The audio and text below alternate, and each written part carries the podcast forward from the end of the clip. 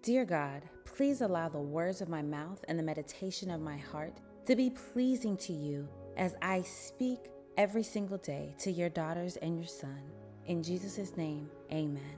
This podcast is devoted to you for you to get a few moments each day as a reminder of how much God loves you, how faithful He is to you, how much grace and mercy He has abounded upon you. So listen to one, listen to five, or listen to one over and over again. Take the time every day to commit to hearing your love letter from God.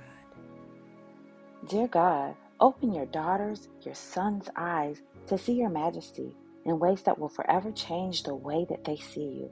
In Jesus' name, amen. Embrace his majesty. Look, God is greater than we can understand.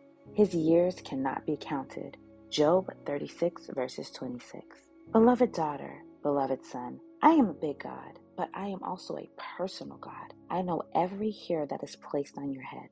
I made you unique and gave you life. Embrace how big I am and understand how special you are. I have called you to live a life above mediocrity. Whenever you doubt, look around. Reflect on the promises I have kept and see all that I have created. I love you and I long for your faith to burn brilliantly in your soul. Love your Heavenly Father.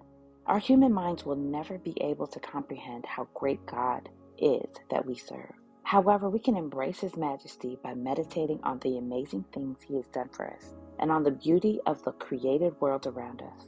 Then we will stand in awe of Him. When we meditate on God, He becomes the biggest thing in our lives.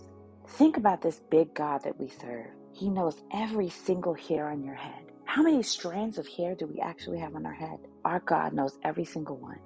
But He's also a personal God.